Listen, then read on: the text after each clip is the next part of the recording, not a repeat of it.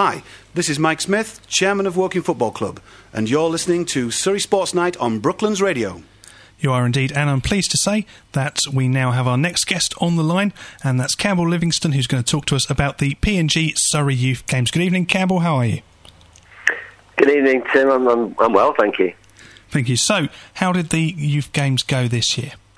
Uh, it went very, very well. We had a, a bit of a breeze on the Saturday, which caused a few a few issues, but uh, apart from that, uh, it's a fantastic two days of sport. Um, we had about two thousand young people uh, from all over Surrey uh, come down to Surrey Sports Park, represent their borough and district, um, and they, they had a very, very good time. We had fifteen different sports over the two days, two hundred forty-four teams.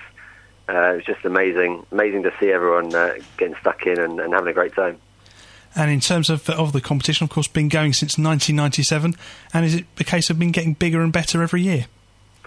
Yeah, very much so. I mean, it started off um, at the beginning with about five hundred uh, people, and now we're regularly getting about two thousand every year. Um, and the number of sports has, has massively grown as well. And and really, it's also developed from you know, just being a not just being a showcase event, but to being a, a year-round development um, tool. So uh, the, the, all the boroughs and districts enter teams. They work with their local sports clubs to provide free coaching sessions in, in their local area. Um, and then after about sort of six to eight weeks of, of the coaching, they'll select their teams uh, and they take part in the event. And then the, the aim is that all the people that, that are currently non-club members will go on to join the clubs that they've been uh, working with all that time. And, and then throughout the rest of the year, we, we help train up the coaches and and get the clubs accredited and um, and also start new clubs. Last year, I think we had about um, a dozen new clubs or junior sections set up as a result of the game. So it's really a, a year-round uh, programme. And it becomes sort of more of a development goal for for any sort of young person that wants to get into a particular sport. You know, the chance to represent their borough is something uh, that's quite key for them, I imagine. Definitely. I mean, the the, the, the aim is to try and get new people into, into sport. Um, or give them opportunities to, to sort of see what a big event is like. So they may they may have tried the sport before, they may be completely new to the sport, um, and some of the competition they may have had is maybe within their school, or they may already be at a club but not participating very regularly. So the purpose of this is to give them a, a feeling of, of, of representing their borough and district, but also then to to go and see a massive event. It's basically, if you if you remember the Olympics last year, It's it's like the Olympics, not quite not quite as big a, a scale as that, but you know, approaching that, multi-sport, all on the same day, lots of things going on, um, chance to win medals and, and represent the the borough and districts, and, and, and lots of lots of crowds there as well. So it gives young people something different that they wouldn't normally um, have access to, and and, and hopefully gives them the taste of, uh, of what it's like to to be an athlete, and hopefully they'll they'll go on to. to be an athlete for, for the rest of their lives. And in terms of this year, of course, moving to uh, much of the stuff to uh, the Surrey Sports Park, has that helped having such an excellent facility available? Yeah, it's made a big difference. We've, um, I mean, we've been running it, as you said, for seventeen years, and, and, and some of the years we've had to um, go on three different sites in, in three different areas on, on different weekends. So having the sports park, having the facilities there, means that we can do it all on one, on one site and one weekend. So it makes it much easier for, for us organising it logistically, but also it just it obviously brings all, more people um, all at one time. So again, just adds to that that atmosphere. So, but um, yeah, so we've been really lucky with the sports park, but also it, the, the boroughs and districts that are running the teams and the, in the in the coaching sessions, they're getting access to all, all the fantastic facilities in their local area as well. So, you know, everyone's getting a a chance to see their local facility as well as the, you know, the world-class one at the sports park. And I suppose the ultimate aim is to get more people into sport through whatever means, you know, whether it's taking part or, of course, volunteering, helping out, or even just spectating. Yeah, I mean, we, we go and speak to all the, try and speak to all the parents on the days and give them uh, ideas about what they could do as well. But, yeah, the games wouldn't work without the volunteers. And you saw the, um, the success of the, the games makers last year Um, in the Olympics, and how integral they were to making the Olympics a success. It's exactly the same with some like the youth games. We have around six hundred people every year uh, volunteer, either coaching or officiating or helping with the actual event behind the scenes. Um, So without any, you know, without those people there, it just it just wouldn't work. So um, once they've done that volunteering, there's also a bursary scheme where they can get additional um, support to get trained up in, in other aspects of event volunteering or coaching or officiating. So again, anyone that gets involved, either as an athlete or a or a volunteer, they can all get that development uh, aspect and, and, and sort of take take whatever they want to out, out of the games. And that's really positive that it's not just a one-off sort of flash in the pan thing, it's sort of a year long and then of course feeding into the next year cycle sort of development thing and, and something that helps grow people over the long term.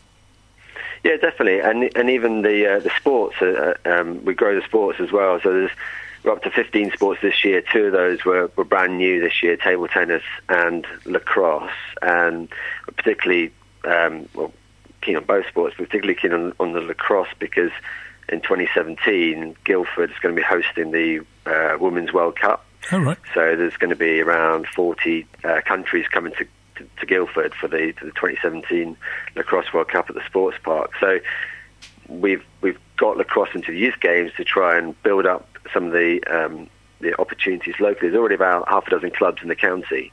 Uh, we're looking to at least double that over the next sort of few years. Um, so by the time the Lacrosse World Cup comes, there's you know there's clubs out there, and when people get interested in the sport, they can they can go and, and join them. That's so legacy doesn't just happen. You've got to you know, you've got to start it well in well in advance. Yeah, and, and the range of sports is absolutely fantastic. You know, you've got badminton, uh, boxing, even football, hockey, netball, all sorts of things available. Yeah, I mean, there's something for everyone, really. I mean, we we try and. Um, Obviously, go all, all the boroughs and districts will go to their their schools and their um, and tell the tell the children about the uh, opportunities around. There's fifteen sports to choose from, so um, you know we've got everything from, from judo and boxing to, to badminton and tennis, um, football, rugby. There, there's a whole range of different uh, different sports, and we're always looking to you know bring ones in, uh, bring new ones in if we can, like we have this year with table tennis and lacrosse. So.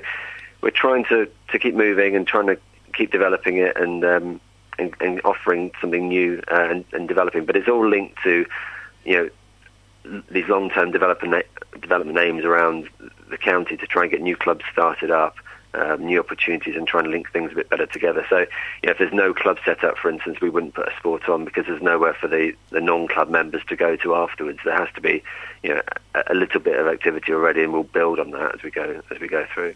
And that's really brilliant. So in terms of the actual medal table, I see that uh, Epsom and Ewell coming first and our very own Spelthorne doing very well to come up into second.